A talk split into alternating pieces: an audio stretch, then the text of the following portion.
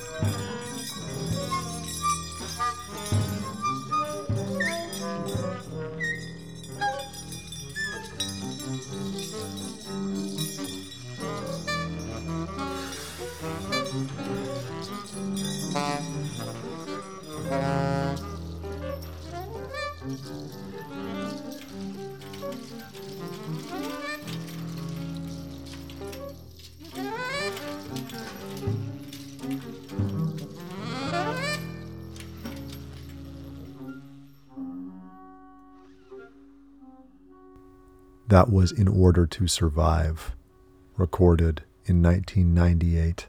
This has been Radio State on UMFM every Monday night. Thanks for listening.